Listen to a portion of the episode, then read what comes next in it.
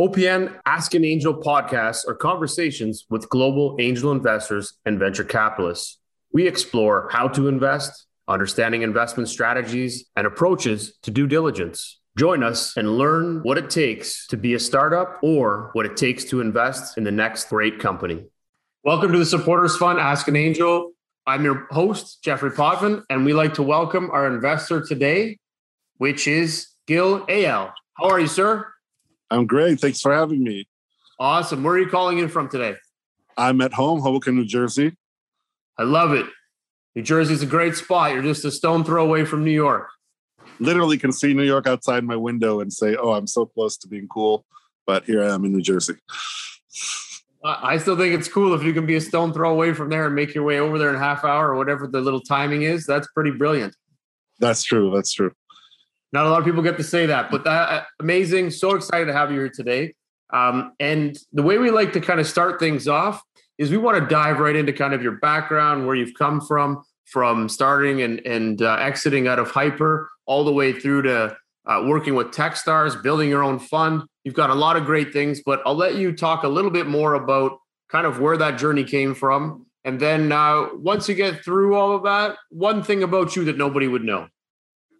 All right, sounds good. So, um, you know, i am a career switcher. I've been, you know, I got into digital marketing about 15 years ago and found myself relatively early in that process doing celebrity endorsements for companies I worked with because there was the desire to do it and nobody really knew how to do it. So I did about 200 different deals with celebrities, anywhere from Leonardo DiCaprio to uh, Lil Wayne, Adam Levine. Um, over the years and uh, realized what a big opportunity that was for brands to get visibility and credibility.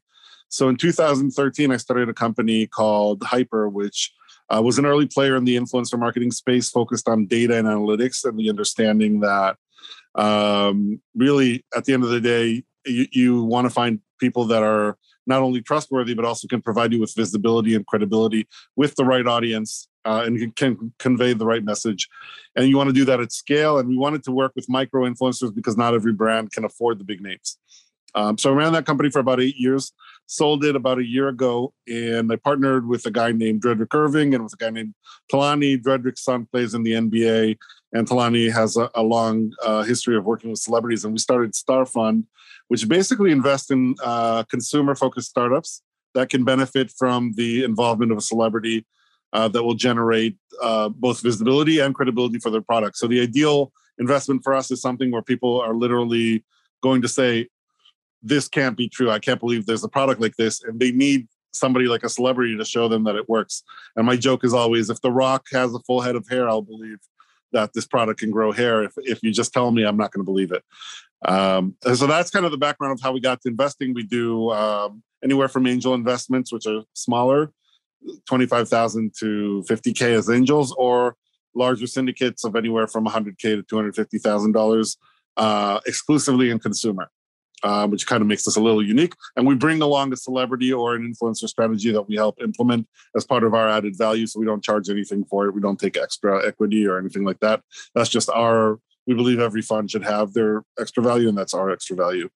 And you know you wanted something about me that people won't believe is i used to be a computer crimes investigator uh, for the israeli army.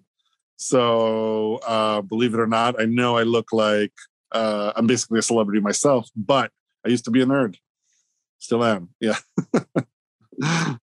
I like that. That's awesome but now yeah, I'm gonna have fun. to ask questions on this. So you were working. I, the last place I got to travel was happened to be Middle East, and I was in Israel, and I was checking oh, out the startup scene there, and it was pretty awesome.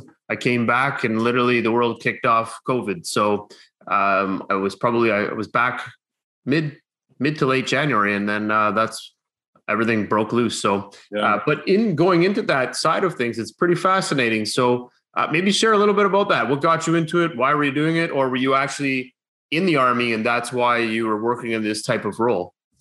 Yeah so you know i was i i'd grown up in the us um, came back to israel. You get drafted when you turn 18 um, and they they don't really ask you or they ask you but they don't really care what you say when they when they ask you what you want to do. And i ended up being uh, you know they, they were looking for people who had computer experience. I was like a little growth hacker a little less growth, more hacking when I was younger. Um, and um, I happened to have some knowledge, so I got into this unit that they were starting. This is back in 1995, so it's not you, you might be imagining like the you know the net with Sandra Bullock or something like that. It was a lot less sophisticated than that. But we started building a unit that dealt with computer crimes at the time, and uh, it was an exciting time uh, to be doing that because really everything was young. The internet was super young. It wasn't a household thing.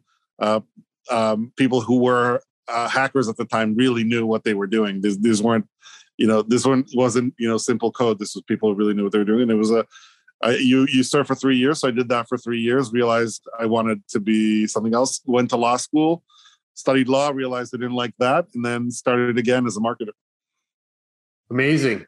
And I have to ask you because this is a curiosity of mine. So when I think back of 1995, when I was hacking away and doing things and learning how to get in phishing, getting in backdoors, doing all that type of stuff in systems just to learn, uh, I found it exciting because there was kind of no rules. And you like, I remember burning discs that took me like three days. Yeah. I thought I was doing revolutionizing stuff here. I'm like, I have solved the world's problems. And I'm like, man, this is 72 hours to hack this. I'm like, this seems ridiculous. But at the same time, I'm like, servers set up, running everything. I'm like, this is cool. So then you think about today and everything is like, and I kind of think, man, I miss those days because my creativity today, if I could port that back to back then, my God, I probably would have been on fire. If you take kind of what you were doing, and that was one stage way higher, you were literally working on the fastest computers, doing the best things. Uh, how much of that kind of shifted and shaped the way you looked at the future because you had that role at such the infancy of, of the internet?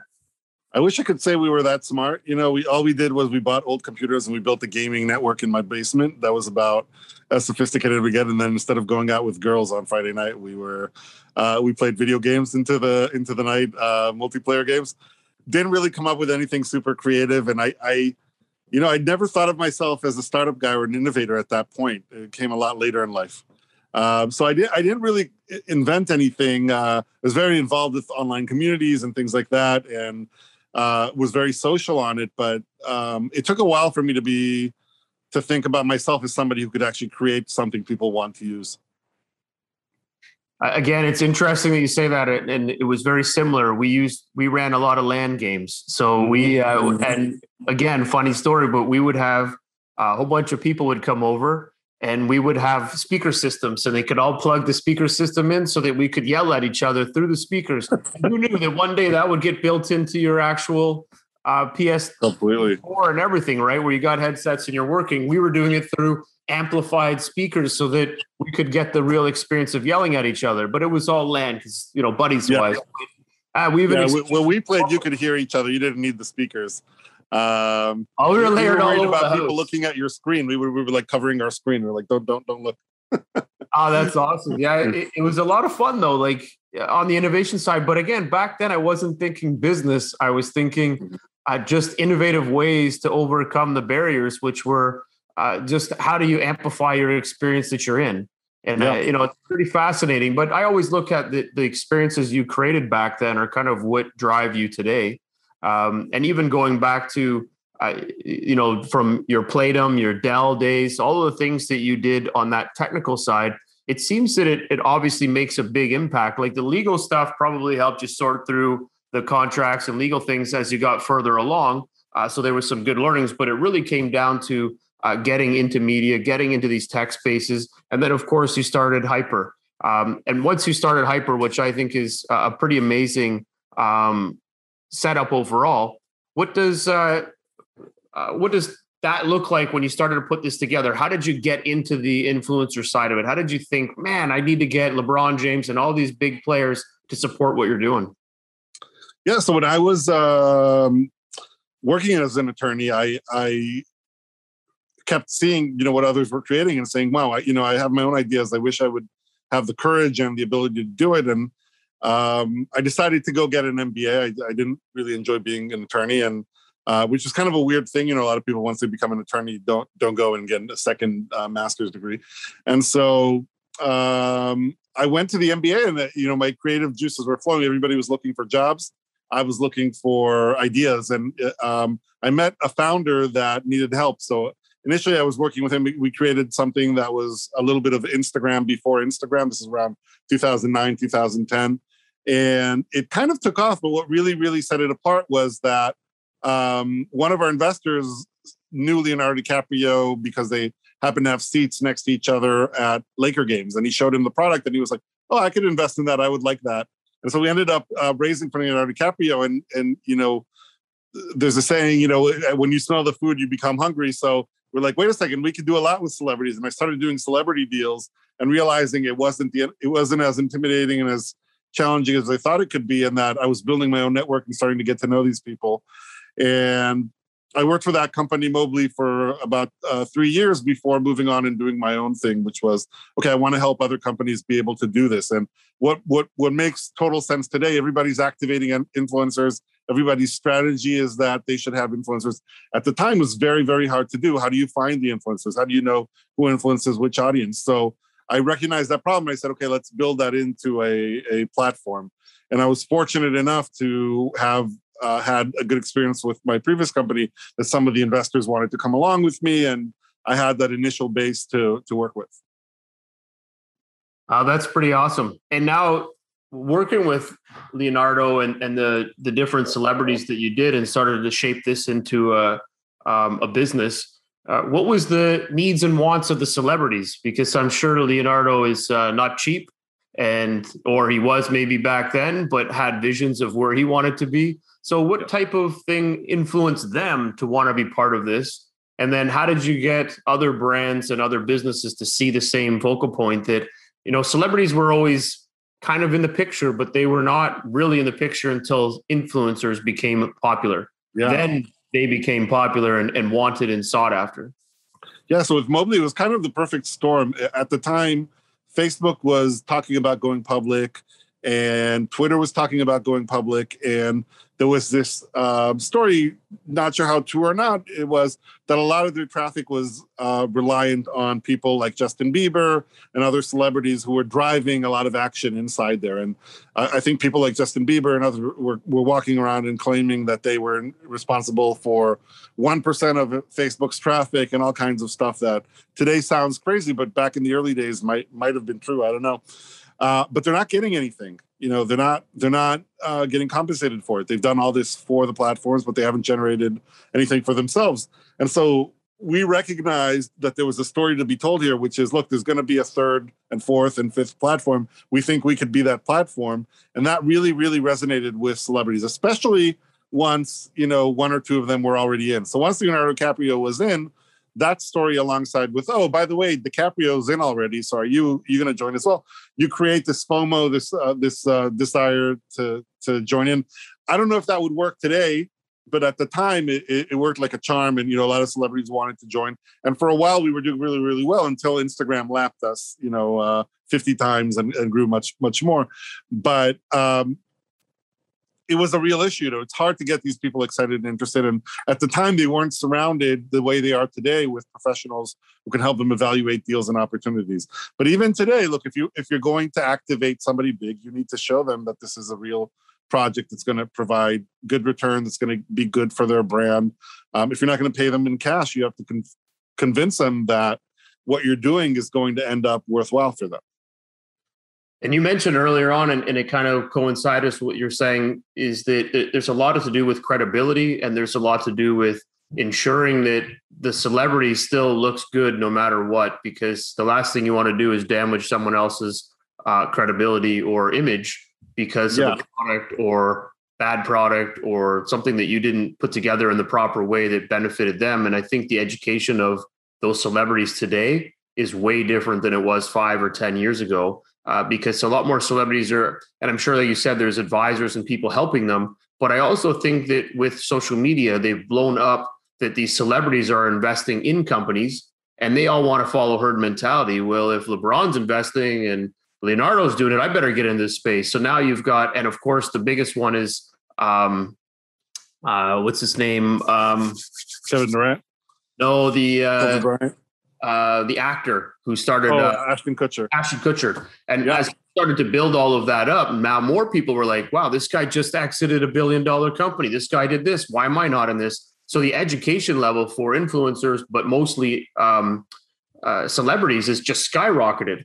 Uh, so they yeah. they're now in everything. Every deal has a celebrity in it. Almost, it's it's quite phenomenal. So their business savvy has also jumped. So while you're kind of working through that and making sure that the credibility is there, uh, is there a key points that you have to look for to to make sure that they don't come out smelling bad and that everything works out great? So the good news is we always work. We don't represent any celebrities. We only work with the brands. We're only interested in what's good for the brands. But the problem goes both ways. I did a deal with Lance Armstrong a few weeks before he decided to uh, confess to using performance enhancing drugs. So they could do a lot of damage themselves. There was a story with Apple and uh, oh my god, I forgot her name. Um, uh, she she used to be on E Network and uh, Joan Rivers and. Um, she was promoting, I think, the iPhone 4 or something like that.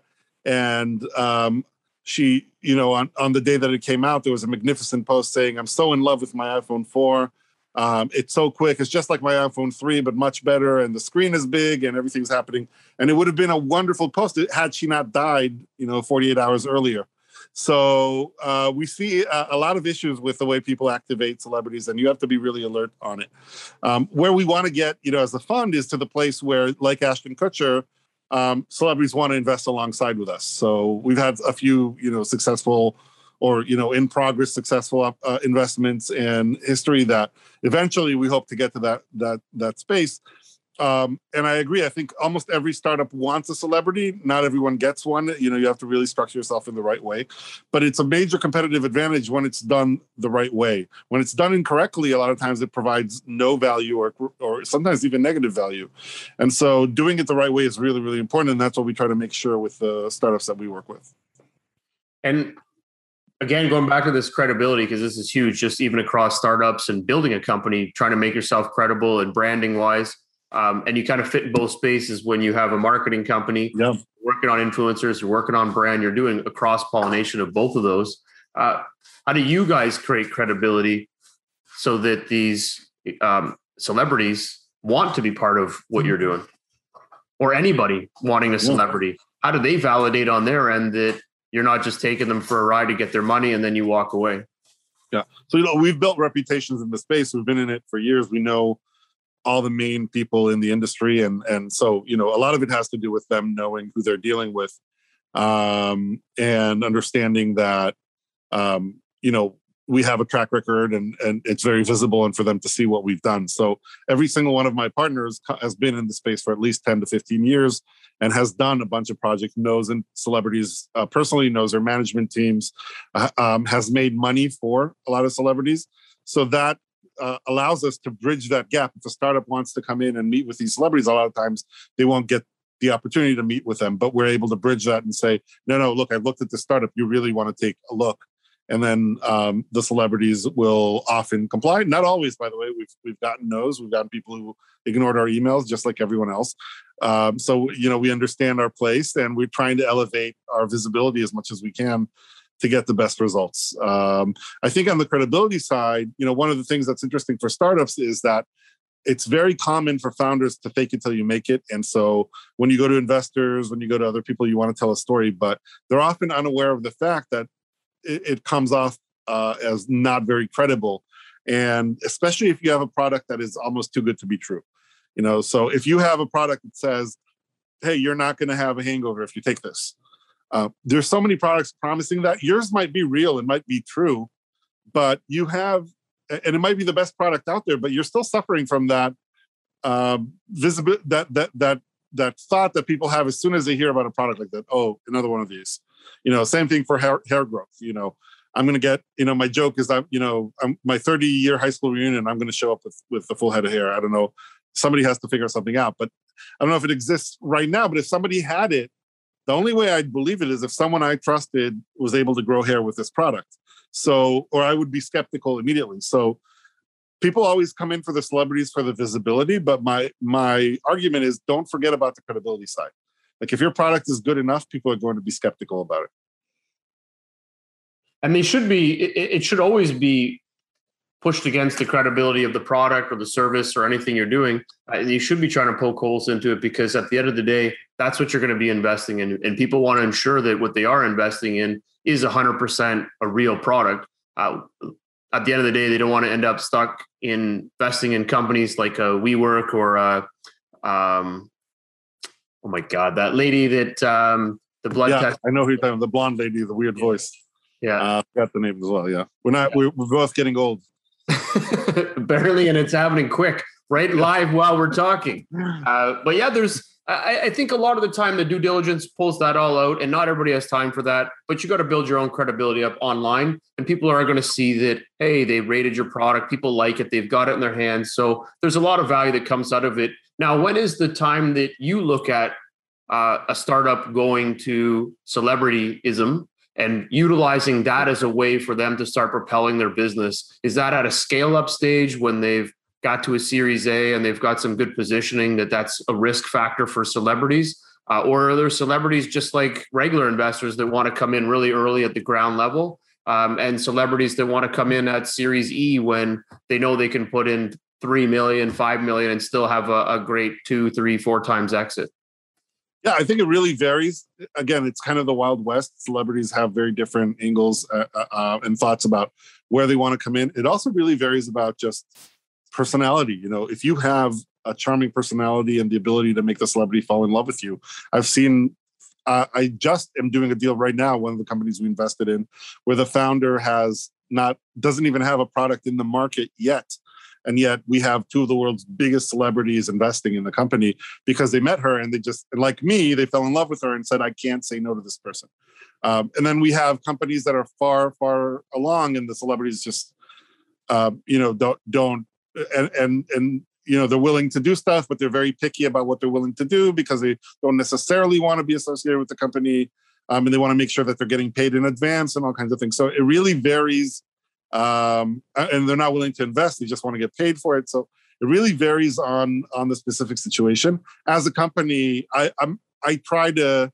I'm kind of like a, a you know talent scout sometimes when I meet with the companies, and I say to them, "Look, I think it's going to be really hard for me to get a celebrity in this." And sometimes it has nothing to do with uh, how wonderful the company is. You might be in a space. If you're in the the clothing space, almost every celebrity has a deal already. So they're not gonna they're not gonna do an investment that locks them out of a clothing deal that might be their biggest endorsement right? It's just a space that's very competitive. If you're in um, video games and you put them in a video game they're probably going to be much more open to it just because they know they're very unlikely very few celebrities get a video game deal every year. So um, a lot of things have nothing to do with the startup and we try to help we meet with about you know three or four startups a day. Um, and so we I try to be as gentle but as honest as I can when I think it's not going to work or they're not going to get a celebrity. And I always, pre- you know, preface it by saying, "But hey, I'm wrong all the time. So if you think I'm wrong, keep going." You know, I, you know, the amount of companies I did not invest in that I should have is much bigger than than the other, you know, the other way around.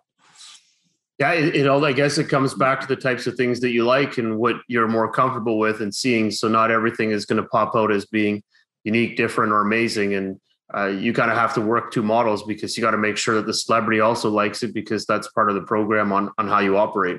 So now, are you uh, uh, when it comes to the celebrity side and the investing? Are you vetting the deals down to the best deals, and then you're bringing in other celebrities that you can say, "All right, here's the deal. We're going to invest in company A. We think this is a great setup for um, Kyrie Irving to jump in on this." So he's going to put in two hours of his time in the next year. You guys figure out how to use it. It's uh, no cost to you, and we're going to invest 250. Let's get this ball rolling. Is that kind of the way that things get structured, or do, are they kind of set up a whole lot different? Not just for you guys, but for anybody that's finding celebrity endorsements.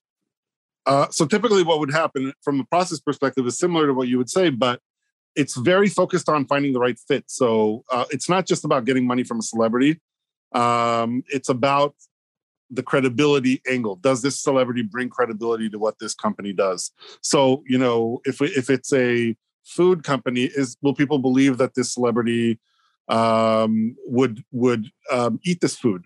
There's a big, you know, there's a famous Kia commercial where LeBron James is. Uh, uh, his house is very noisy and uh, he doesn't have a place to rest. So he goes and he sits in the back of a Kia. And you're like, this guy's six foot nine. There's room for four of them in here I've I've been in the back of a Kia. There's not enough, that doesn't make any sense. And he's not driving a Kia. This is LeBron James. So the whole thing is messy and and and yes, he gets the visibility, but where's the credibility? And then you think of something like Michael Jordan and Nike Air Jordan, and you're like, okay, he wore those shoes in real professional basketball games. That makes total sense. You think of Jennifer Aniston and Smart Water. You know, she has amazing skin, beautiful hair. She was known for all that. And and Smart Water, people will believe that, or potentially will believe that that that's part of the reason why she looks so great. And so uh, you really want to make sure you find that right match before anything. So a lot of times I'll just say to a company, I love what you're doing, but I just don't have a celebrity in my network that's a good fit. And then typically when we say well, we're going to invest, it's subject to the idea that we can bring in a celebrity as, as added value um, because um, it's very we're not we're not the type of fund that's going to bring you the added value that maybe somebody who has tremendous um, clout in Silicon Valley will. If we can't bring you the celebrity or we can't bring you a really really powerful influencer strategy, um, like we just did with with one of our companies that launched in um, uh, it's a teenage skincare called Bubble, and it just launched in uh, 4,000 WalMarts. But the way we got there was through influencer marketing that got the attention of the Walmart um, executives, and um, it's an amazing, amazing company. Um, but if we didn't think we had the influencers to get them there, we probably wouldn't have invested, even though we love the founder and everyone else. So we want to make sure that we have credibility, and you know, we worked with with Shai, the founder, and we got some of the best you know teenage celebrities and people who've, ha- who've, who've been known for having skincare issues to use the product and literally show their progress online. So people got really excited about how well this product is working for them. So it's a really uh, strong matching program uh, that helps not only helps your investment but it helps that company actually get way more exposure can you allocate a number that celebrity bringing a celebrity on board can boost uh, revenues if it's the right fit by 20 to 40%? Like, is there something like that? Way, way, way more than that. Um, yeah, the, the right match can, Nike would not be Nike without Michael Jordan. It would not be the leading company in, in football. It would be one of a bunch. Um, it's a game changer in a lot of spaces. It can make the difference between the market being the market leader to being somebody nobody's ever heard of. Um, and so I'm a, strong believer. If you do it right, if you do it wrong, it's a total waste of time. If you pick the, if you just pick a celebrity for the sake of having a celebrity, a lot of times it's not going to do it. But it's a major. It can be a major game changer for the right startups and uh, eh, for the right for the right celebrity match to the right startup. And it's a lot more than twenty percent lift. I wouldn't bother, you know, doing it for a twenty percent lift. It has to create a situation where, from being virtually unknown, uh, you become a company that any time anybody writes about this space, they remember to mention you, right? So nobody's writing about crypto without mentioning Bitcoin, but they're probably not mentioning the fourth biggest coin, which I don't know if you, most people have never heard of, right? I can't think of what it is, and you know most people probably have never heard of. And the same thing applies to pretty much every industry. There are two or three names that everybody will mention every time, and will create a, an appearance of market leadership and uh, a willingness to try uh, which is a big, big thing in CPG. The first, the first purchase is going to create an interest with uh, retailers who want to work with you because you bring in that celebrity clout. It creates a lot of value to every every angle of the product within the CPG world. By the way, if you're not in the CPG world, if you're not in a consumer product position, probably a lot less valuable. So we don't invest in those spaces. And when they come to me and say we want a celebrity, I'll often make it really, really hard for them to convince me that they sh- they really need a, uh, a celebrity because it's very rare that the same value is created. So, um, but when it works, it's it's it's not uh, 2040 it's it's 200 to 5000 percent you know significant significant impact um, ideally you're you're you're seen by hundreds of millions of people on that celebrities on the different channels that the celebrity has and it's interesting how you you shape up the call to action on this and i look at the ads that have been coming out with Shaq and printing and Shaq and other things. Uh, and it may seem like, why is Shaq doing anything like this? And is this actually a fit? But if you know a little bit about on Shaq's background, and it's been coming out a lot more, so maybe they're doing this intentionally. They talk about his work ethic, that he has, I don't know, 50 companies that he works, that he owns and operates. Um, and that he is tied into so many of these pieces. He works 17 hours a day um, from all of the analysis, uh, working through companies, working on his companies. So it kind of fits with that narrative that he's going to need printing services. But it still yeah. seems weird that Shaq is doing printing services. So I kind of curious as to mm. is that one that you would say not really a good fit, or would you say, you know what, I bet you it took off like crazy and every corporate person was like, I need Shaq's print. If I had to guess, you know, um, it probably didn't do that well, but I don't know. It's just a guess. I think, you know, the same thing with Ashton Kutcher. At some point, there's only so many things you can endorse before you become like an endorser, endorsing machine, and that loses credibility. You know, people like Floyd Mayweather, people like um, Shaq, um, who take a lot of these deals, or, or like Ashton Kutcher, at some point they become, they might be great business people, they might be very, very smart, but as a, as a, as a fan, you get used to it. You're like, okay, oh, Kim Kardashian's promoting something new. That's great. It's still going to have an impact, but you're not going to believe that this is Kim Kardashian saw this and fell in love with it. You understand the commercial side of it. We really want our celebrities to fall in love with the products, and so we ask them to invest in the products. We ask them to be a part of um, uh, um, to take on a meaningful role with the team. Um, when it's just an endorsement, I'm not saying it can't work, but it really needs to have a lot of uh, a lot of significant credibility that the person really really connects and really really cares with this so you know jessica alba and honest company where she's genuinely involved and genuinely working on the product really really believes in it. Um, um, those things work a lot better to me. Those things look a lot better. Those things make a lot more impact for the companies. Um, so I don't know. I mean, it's possible that Shaq created a tremendous amount of visibility for them, and this isn't a space that requires too much credibility, right? It's not one of those spaces where you're like, oh, that would never work.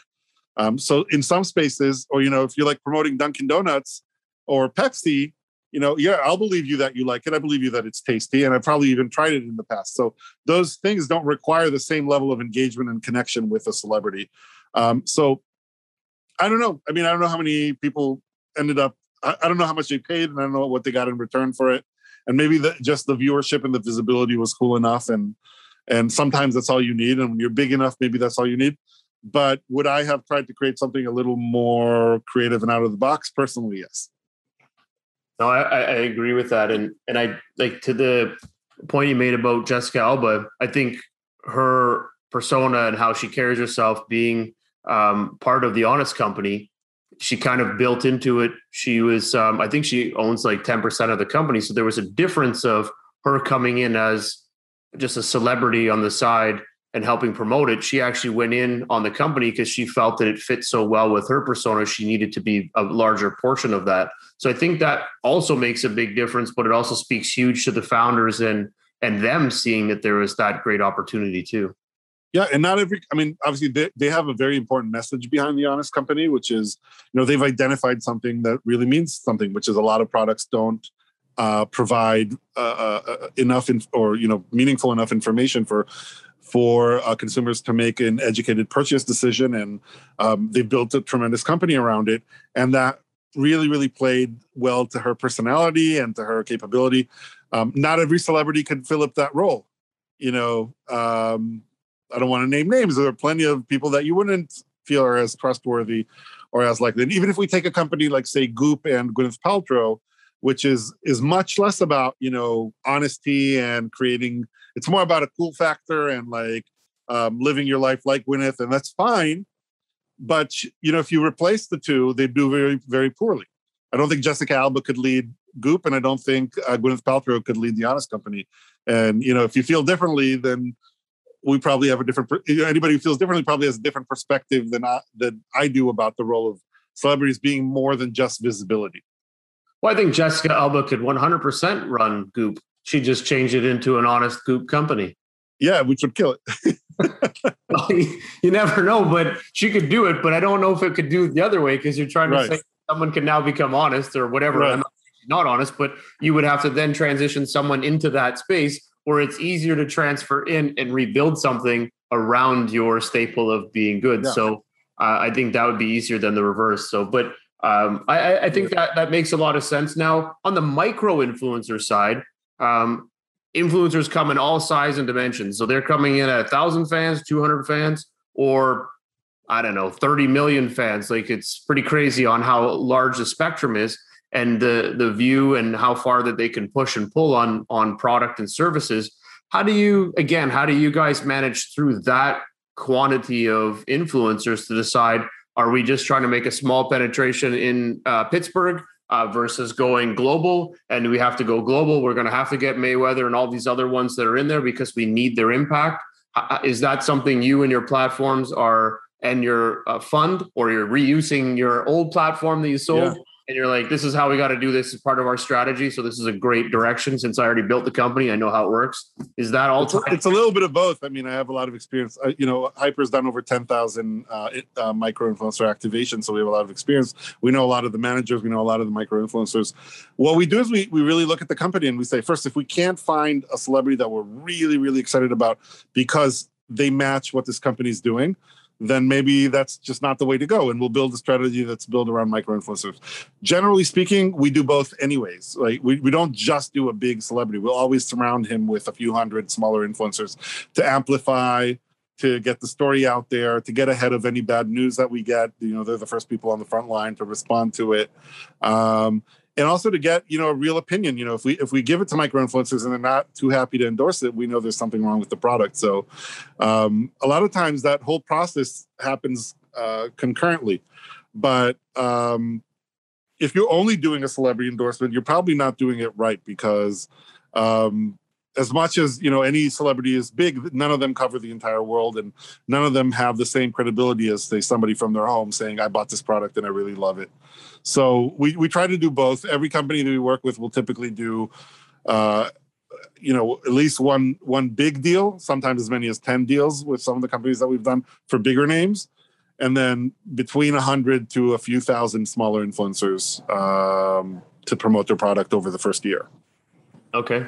And which is great. Now, again, for the the community to better understand this, we've had a few companies that have used uh, lots of different celebrities from Shawn Mendes to again different impacts, um, sports athletes all the way across. Um, so, what is a typical setup a startup would look for if they're engaged with uh, a celebrity? Uh, call it small, mid, or large celebrity, depending on it. What would be something that they want to keep in mind when they are working with celebrities to bring them into the fold? Uh, how do they compensate them? How do they uh, do they give them equity? Do they give them payments? What's kind of a typical way of doing it? And is yeah. there an allotted time that you look for?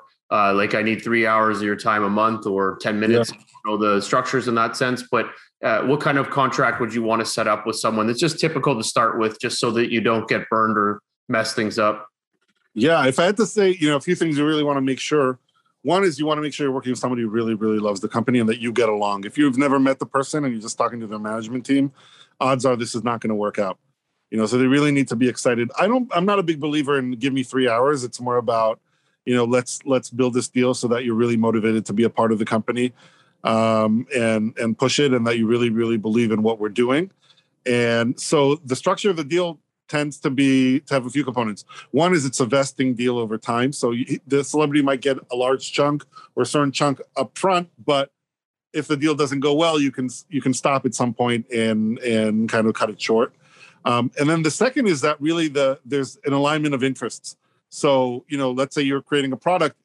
If you create a product that's branded behind the celebrity, both of you are building an audience uh, you know building an audience that's favorable to the celebrity and you're helping with and you're helping the celebrity in things that matter to them if it's about a, a cause if your startup can work with a cause that the celebrity really cares about so if you're all about the environment or if you're all about helping less fortunate or whatever it is if it's something that the celebrity is already working on is important to them, then that's going to make it easier for them to dedicate more time to you. Um, so you want to make sure that within the agreement you align interests so that they're they get what they're promised you in return get the rights to use the name, the right to use the likeness, the voice, um, a certain amount of guaranteed content.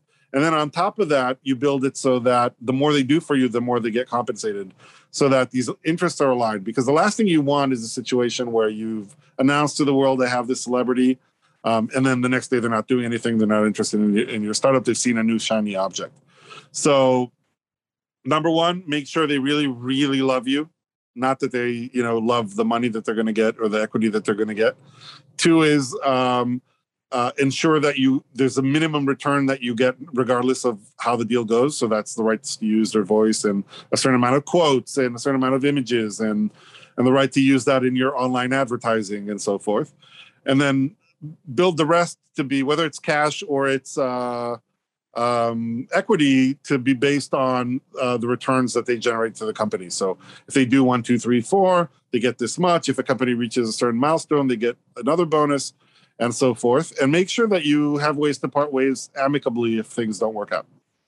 Oh, I like it. That's awesome. It shares uh, uh, some really good points there. I was writing as fast as I could, but uh, they they agreed. Those are you know they're kind of like um, er, investing in a company. These are some of the things you look for. But I think from uh, treating a celebrity the same way, it's almost the startups investing in a startup to get them to be aligned with the terms and what you want as an outcome, and doing it through contractual agreements, just to ensure that there's no missed issues and it doesn't turn the wrong way. Um, but protecting yourself while protecting them at the same time. So it's a, a really good um, breakdown of how to watch yourself, but also how to get engaged with some rock stars that can help really build your image. Yeah, for sure. And I love the the whole thing again to summarize that on the credibility. I think it plays such a huge role in what you're doing, and it it really does take the um, the process of really making not just yourself and your business credible, but it's also lining up uh, how the future of your business is going to go and that is lining people up that see the vision of where you want to be and that they can line up and work through all of that. So you're almost going to be uh, um, have to be a good person good company because you're managing yeah. some pretty big influencers that could also turn on you and crush your brand in two seconds. So just make sure that you're on the up and up if you're going to reach out to these um, influencers because they have just as much power to give you as much as they can take. Completely. And uh, you know they're there unfortunately you know we see this with crypto now. There are a lot of celebrities have fallen into the trap of promoting stuff for greed or you know if you want to be nice naivety or you know gullibility i don't know. Um and so that's not going to end well for any any of the people involved and you know uh, uh and so i think you know you want to make sure that um the fact that you're you, you, or what you're, you're you're bringing in these celebrities into something that's really going to be beneficial for their brands. And the high quality celebrities the ones that really care about their brand are not going to do deals if it, if it's not that way. I like it.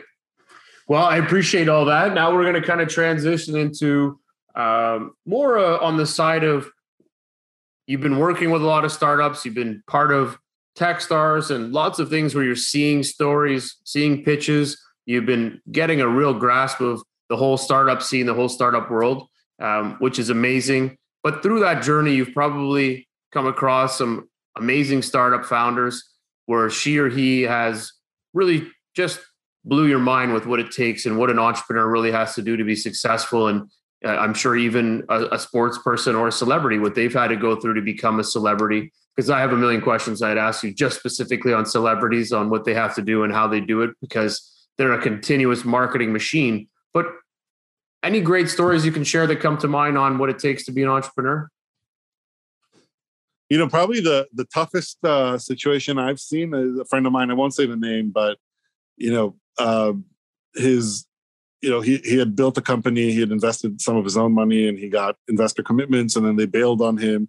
And he ended up having to mortgage his house to keep the company going. And I don't know if that's something I would do. Today, by the way, the company's worth, you know, almost a unicorn. Um, but I watched him, you know, one is that, you know, he was lucky to be surrounded with a family that was supportive, a wife that was supportive of this, and that's not always very common. And it's a very lonely position in general to be a founder. So I see it all the time. I think, you know, I say 50% of my job is to be uh, uh, to listen to my founders and not try to suggest solutions. You know, just be there and listen to what they're saying. And it's kind of like, you know, they always say men try to solve problems. I don't know if it's true or not. But they always like a, get away from solving mode and just be empathetic and listen to to what's going on with them. And you know, one of the things we're really proud of at our um, on our website is is the wall with all the founder testimonials, and it's not about you know oh they introduced me to this guy or they they did that. It's it's really about you know they supported me during the hard times. We want to create an environment where it's okay to explore. It's okay to come back the next day and say, hey, you know what I told you yesterday?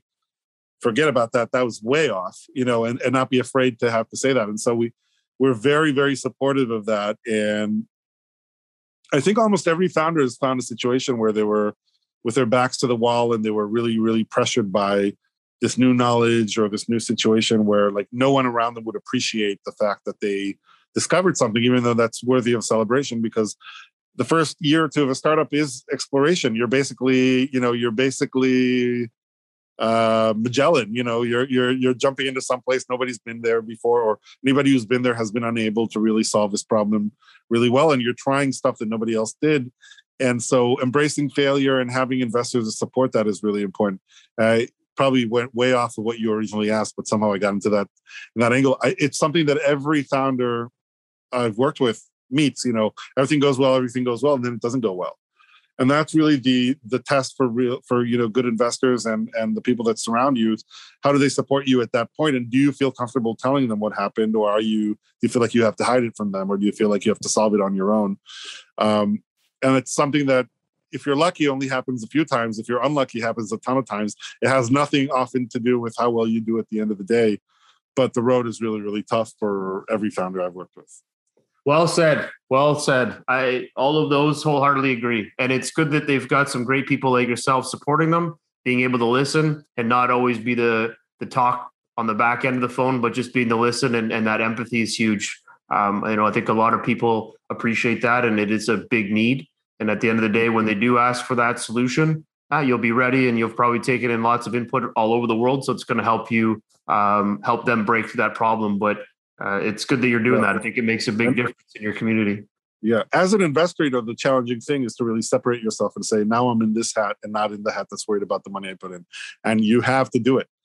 Uh, and if you are worried about the money you put in, you know, this is not the time to bring that up. I wholeheartedly agree. I like that. I like. Um, all right, we're going to jump into the rapid fire questions. So All right, let's hope I do uh, okay. you'll you'll pick one or the other. Okay. Ready to roll? I was born ready. And I like really. it. okay. Founder or co-founder? Co-founder. Unicorn or four-year, ten times exit? Unicorn. Tech or CPG? I can't choose. I love them both. Tech by a little. All right. Uh, AI or blockchain? Blockchain. Okay. First time founder or second or third time founder? Second or third. Okay. First money in or Series A? First money. Angel or VC? Angel. Board seat or observer? Observer. Lead or follow? Doesn't matter for, to me, both. Okay. Lead, I guess. Lead, lead. Okay. Safe or convertible note? Safe. Uh, Equity or interest payments? Equity. What's your favorite part of investing? The people. Number of companies invested per year? Uh, 10 to 15. Huge. Uh, preferred terms? only only if uh, only the bare minimum you know getting your money out um, first or like in, in the right order. Uh, you know you touched on the board seat. I i think a lot of investors overvalue their con- contribution on the board. You're spending a very small amount of time with the company. You either believe in the the the, the founder or you don't. And so observer i think is is you know something that we we we don't even ask for that sometimes because we, we say our relationship is one where we're going to see it anyways um, but as far as preferred terms, really just um, the ability to maintain your position and the ability to get your money out when when in the order the money comes in because it's, a tangible investment. You need to give your investors their money back at least, um, but really rarely anything else. Okay. Uh, verticals of focus. CPG, anything consumer, um, or really if you can show me that a celebrity would make a big difference for your business um, so it tends to be consumer, it tends to be CPG, um, but it could be you definitely have seen apps and tech that we've done, and then um, rarely it can be it can be a fit for something that's not in consumer, but it can happen. Okay, uh, one thing that will help. Okay, we'll make it two. 2 mm-hmm. things that will help a startup stand out from the crowd. One is a founder that is a really unique person, a unique personality, somebody that's really credible, and uh, meaningful. And two is a, a, marketing hook. You know, there's a story about a company called Brayola, which I, I love. And what they did, you know, they, it's a company that focused on the idea that women don't like to go into stores and try out bras way before COVID, where nobody was going to stores anyways, right? But um, what they did was really interesting. They had women submit photos of them without their head of themselves in a bra, and then they had an expert or like an AI, I don't know what it was, tell them what their bra size and fit was for every brand because every brand has their own thing. So it's a really, really smart thing, but it also got a ton of attention, and I thought it was really, really smart. Um, so if you can, if you can come up with a clever hook, that's really, really nice. I like like it. Okay, personal side. Book or movie? Movie. Superman or Batman? Superman, but Spider Man really. Well, we're not in a Spider Man yet. We're gonna go with Superman. I like that. All right. Pizza Pop or ice cream bar? I like Spider Man too. So, uh, Pizza Pop or ice cream bar? Ice cream bar. Uh, five minutes with Bezos or Oprah? Uh, Bezos. I was gonna wait for you to say, "Oh, I know Bezos." Yeah, he's a good. Guy. I don't. I don't. Uh, all right. Arsenal or Manchester United? Manchester United. Boo, boo. Uh, but, not, but not really. I mean, Liverpool, really. Ah, okay. All right. All right. I like. I'm choosing from the two options you gave me. Uh, that's true, but yeah. I still try to find Arsenal fans, so it's okay. Uh, bike or rollerblade? Rollerblade. Big Mac or chicken McNuggets? McNuggets. oh my god, I love McNuggets. I gotta tell a quick story just because it was funny. I uh, hadn't had a Big Mac forever, so I went to the. I went two days ago. I went to McDonald's, ordered a Big Mac, started driving away. I got a quarter pounder with cheese. I was so pissed because I was like, I waited oh forever, oh and because I asked this question all the time, I had a craving. I better go eat this Big Mac, and it was a quarter pounder with cheese. I'm like, oh, I still haven't even hit the craving yet. I'm like, damn it and the quarter pounder was terrible. So I was like, it's just not. It's not the same. I don't know what they do to those. uh Yeah, but fortunately, there's probably a McDonald's within two miles of where you were, no matter where you were. Yeah, exactly. There's a blinking light behind my house. I can walk over there. But yeah. I agree. But it was just a funny story that after I'm asking this so many times that it just made me have to go do it, and then I yeah. So, um, alarm clock or mobile phone? Mobile phone. Beer or wine? haven't had alcohol in uh, 30 years. John, all right. That's okay. you can have an organic. I was not an alcoholic. I just uh, didn't, I had a liver issue, by the way, just in case. all right. All right. Uh, trophy or money? Money. All right. Hotel or hostel? Hotel. Based on all the things that have been going on with Trump, does he go to jail for tax evasion? Yes or no? He won't. I don't think he will. Yeah, he's a magician. But who knows? I don't. I don't think he will because uh, you know not all of us are judged the same way. That's true. That's true. Yeah. Uh, all right, your favorite sports team? Boston Celtics. All right, all right. Scandalous, but uh, they're uh, they've been actually playing pretty good. Yeah, just just good enough to not satisfy us, you know. Yeah, they're on that level. They're like they're they're kind of like the Raptors, where they're you know they're a little bit better one year, a little bit bad, a little bit better. The so, tweener, the tweeners. Yeah. They're just not tall enough to play in the NBA. yeah, they're one slam dunk away from making it a little bit further, but they still have a pretty good team, especially yeah. this year, last year. So maybe right. next year, maybe next year we'll see. Yeah, yeah. Uh, favorite movie and character you would play? Back to the Future uh, and uh, Marty McFly. Oh, that's amazing! I haven't heard that one in ages. I'm gonna have to now watch that whole series again. It's the best series in history. It's it's. I'm dating myself, obviously, but yeah, yeah. no, it was back when when it was actually the future. Like now, when you now it's like, oh, that was like a few years ago. But yeah, yeah, we already passed it.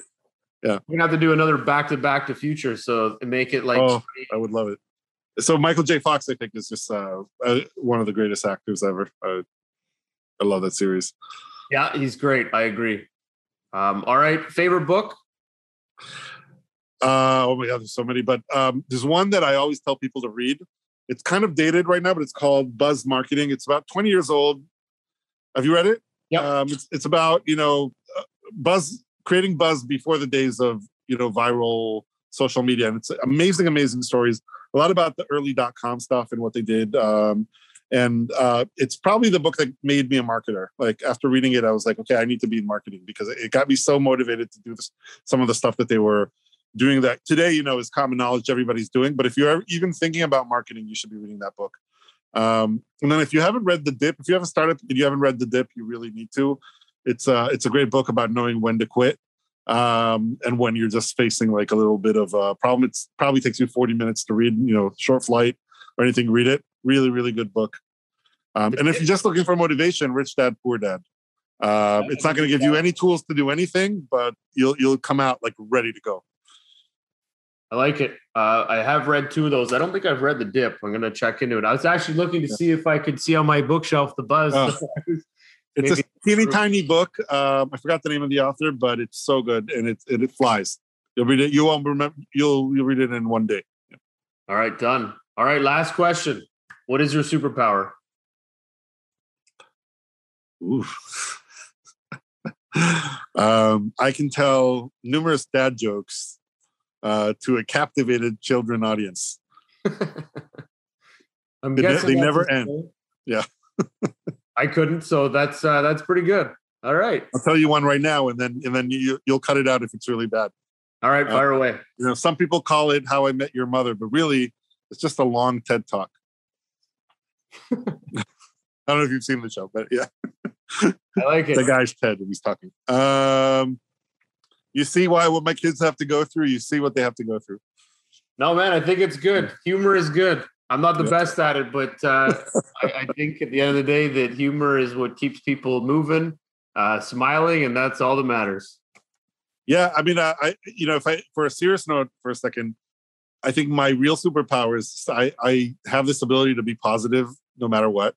You know, we see like the opportunity in things, and I think that's what really makes me enjoy investing.